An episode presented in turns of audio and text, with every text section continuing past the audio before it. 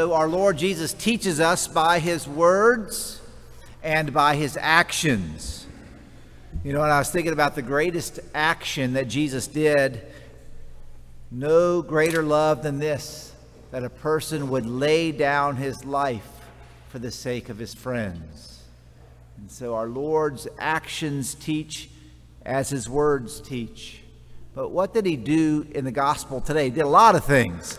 The thing I want to focus on is rising very early before dawn. He left and went off to a deserted place where he prayed. Simon and those who were with him pursued him, and on finding him said, Everyone is looking for you. I don't think any more true words have been spoken. Everyone is looking for Jesus, whether they know it or not, because Jesus is the truth. Jesus is the way. Jesus is life. And everyone is looking for him. But how is it that we seek Christ? Rising very early, before dawn, he went off to a deserted, to a deserted place where he prayed we simply must pray in a deliberate way, in a sustained way, in a consistent way. Our lives must be marked by prayer verbal prayer, meditative prayer, and even for some, contemplative prayer. The verbal prayer is words, meditative prayer is imagery and putting ourselves into the circumstances and situations of the gospel letting the Lord speak to us as we are silent, and then contemplative prayer where really we are moved to union with Christ. The Mass, the Mass that is unfolding right now, that you are participating in at this very moment, goes through these stages. At the beginning of the Mass, lots of words. Actually, we begin with repentance and humility, which is the foundation of all prayer. So we begin with repentance, and then there's lots of words. There is the readings, and I'm praying, and now I'm talking to you all. And this is kind of like verbal prayer. And then at some point in the Mass, after the collection, we're going to have a little transition, and you're going to kneel, right? And I'm going to do all the talking. And I'm not talking to you, by the way. Let's just make that perfectly clear. I am not talking to you, I am praying to Almighty God and you, for your part, are there to meditate, to receive, to hear, to unite yourself to the prayer of Christ. And so we have the verbal part of the prayer, and then we have the meditative part of the prayer. And I ask you today to give yourself over to that time of meditation. And then you come up for Holy Communion, and you say yes to Jesus. You say yes to our Lord. You're united to Christ. And you go back and you kneel in silent, interior contemplation, Christ in you and Christ with you. This should be part of our day, whether we come to Mass every single day or not. That we would have the Word and then we would have reflection and we would have union with Christ. What are you looking for in life? What are you looking for? Jesus is told by Simon Peter, everyone is looking for you. And we are looking for him. The way and the truth and the life, the, our friend, our Savior, our Lord, our King, our healer, the beginning and the end, the Alpha and the Omega. But we must pray. Hear me say this to you. I hope you hear me talking to you you must pray daily, persistently, sustained, and consistent in order to become, in order to be changed, in order to change. What is prayer? Prayer is that vital, personal relationship with the living and true God where we communicate with Him, where we speak and we listen. What is prayer? Prayer is the raising of the heart and the mind to Almighty God. What is prayer? Prayer is recognizing that we are not God. Prayer is an act of humility, it overcomes pride, and we put ourselves before God. Prayer is a response to the initiative of God. God acts first. Prayer is our response to God seeking us. This the most powerful image of this perhaps in the gospel is the woman at the well that Jesus meets there at the well and asks for a drink but really says if you only knew the gift I have for you you would ask me. So we must pray in response to God's initiative by creating us and bringing us and adopting us. Without a deliberate effort to grow spiritually, we will not mature. You will not. You will be stagnant. Some of you might be thinking, I don't know how to pray. Seek and you will find. If to no other thing in the world is this is this passage of Scripture true? Seek how to pray, and you will find. But we must practice. Practice makes perfect, you've heard a million times. Now, how to pray, when to pray, and, and when to meditate. I'm going to talk about meditation a little bit. I can tell you from my own personal experience, the morning is the best time to pray. He got up. Did you hear what Jesus did in the gospel today? he got up very early in the morning and went off to a place of solitude and prayed. Now, give you a little Mike O'Connor life history. You'll indulge me for just a second, okay? Once upon a time, I lived in Ocean Springs and I worked in Gulfport and I had to get up at 4:50 in the morning in order to get to work on time. I was so opposed to getting up with anything with a four on the clock that I changed my clock ahead and made it five. You know, it was just too early. It was the principle of the matter. So when I got to the seminary after that job, morning prayer was at 7:30. I was like, now this is living, right? This is living. So but I still had time to get up and have breakfast and read the paper and go to morning prayer and go to morning prayer. And then I became a priest. And uh, my first pa- assignment as a pastor was at Sacred Heart in Dido. And you know what time daily mass is in Dido? 8:15. Now that was a good life right there. 8:15. Plenty of time to get up in the morning and pray and read the newspaper and kind of reflect. And then I found out I was coming to Bay St. Louis. What time is daily mass at Bay St. Louis? 7 a.m. I said, oh no. How is this going to work? And let me tell you, when I first got here, it didn't work. It didn't. Didn't work. I said, I'll pray in the afternoon. How does that work? Life gets in the way. Life gets in the way. I quickly found out if I'm going to pray, I got to get up in the morning and pray. If I'm going to exercise, I got to get up early in the morning and do it because life gets in the way. My brothers and sisters in Christ, we have this example from Jesus today. He gets up very early in the morning and goes off and prays. Why does he do that? What's he doing in the evening? What's he doing the evening before he gets up very early in the morning? He's crowded out by life, isn't he? All of these things and difficulties and responsibilities and issues and circumstances come up.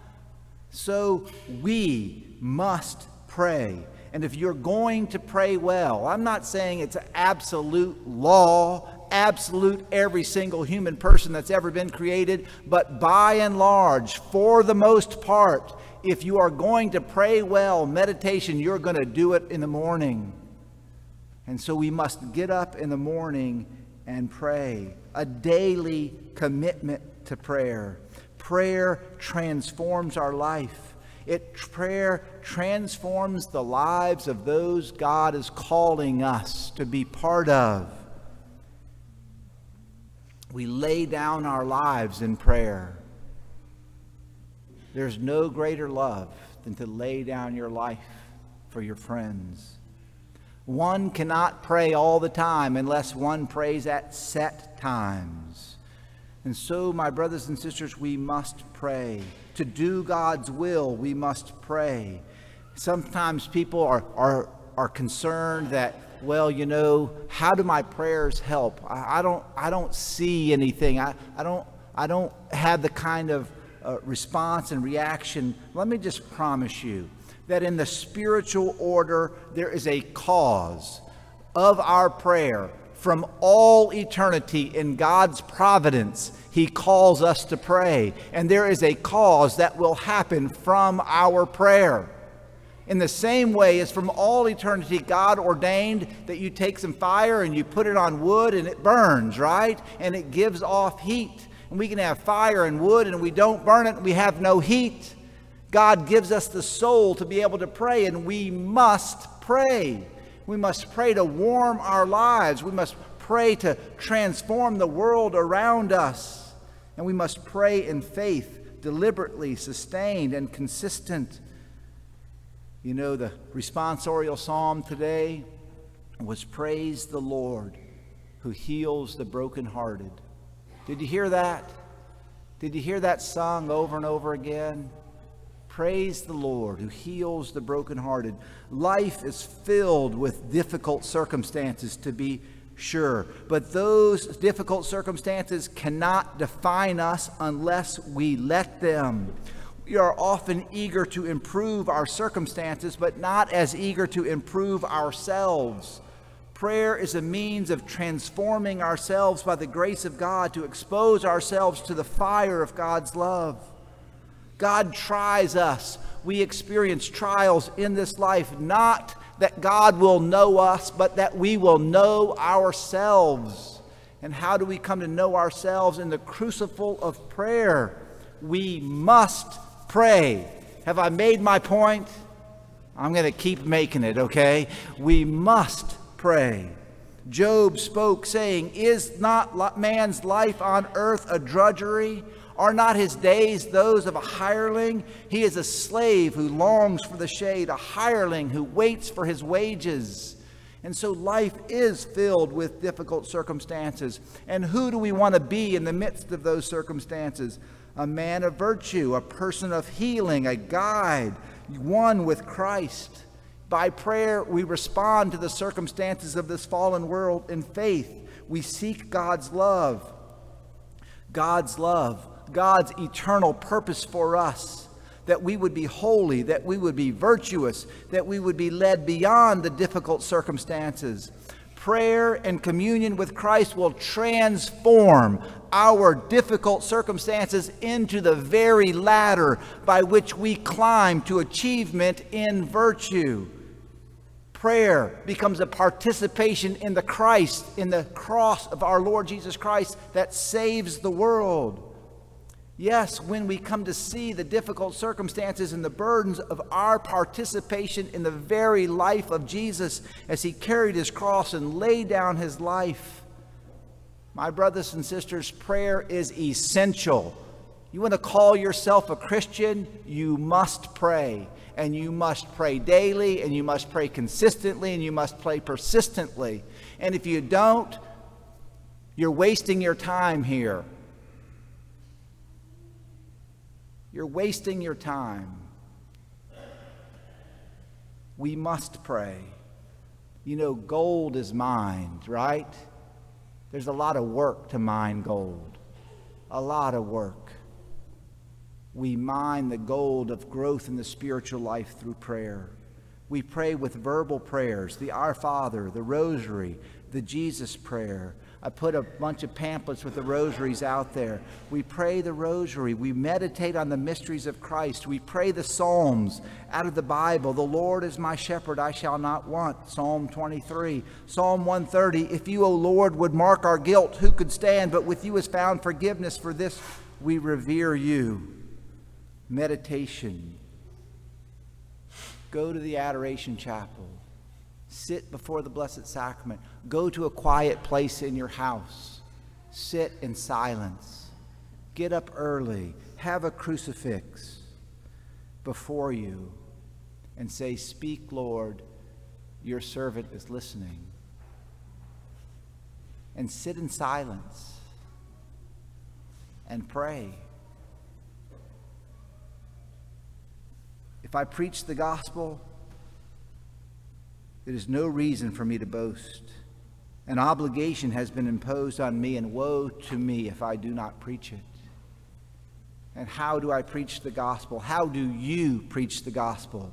By becoming living vessels of the gospel, by becoming living vessels of the good news, by having a life transformed by your intimate relationship with God, to be a good master of your house, the house entrusted to you, to be filled with virtue and self control and right thinking and right acting. And how does this happen? Rising very early in the morning before dawn, he got up and went off to a deserted place and prayed. Woe to me! Woe to me if I do not become who God created me to be if I do not preach a life of modesty and self control, of peace and patience, endurance, of selfless love, of holiness. But you know, the journey to meditation is difficult. That's why so few do it. Oh, no, it's boring. No, it's not boring. It's difficult. It's difficult. It is difficult to overcome the obstacles to enter into meditation. It's more difficult than manual labor. It's more difficult than being a soldier. It is difficult because it requires faith that's put into action and it requires us to tithe of our time. But we must pray. Have I made my point yet?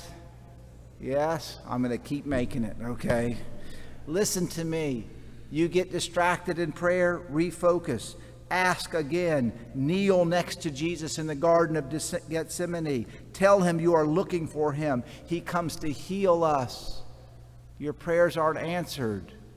James chapter 4, verse 3. You ask and you do not receive because you ask wrongly. You ask for yourself, for your selfishness. We don't ask for our selfishness. We ask that we may serve, that God's will may be done. Peter's mother in law, we can't miss this. From all that I have said, Jesus heals her. She gets up, and what does she do? She serves. We pray that we may be transformed to serve the gospel Woe to me if I do not preach. Woe to me. My brothers and sisters, our lives must be marked by prayer, and the best time to pray is early in the morning.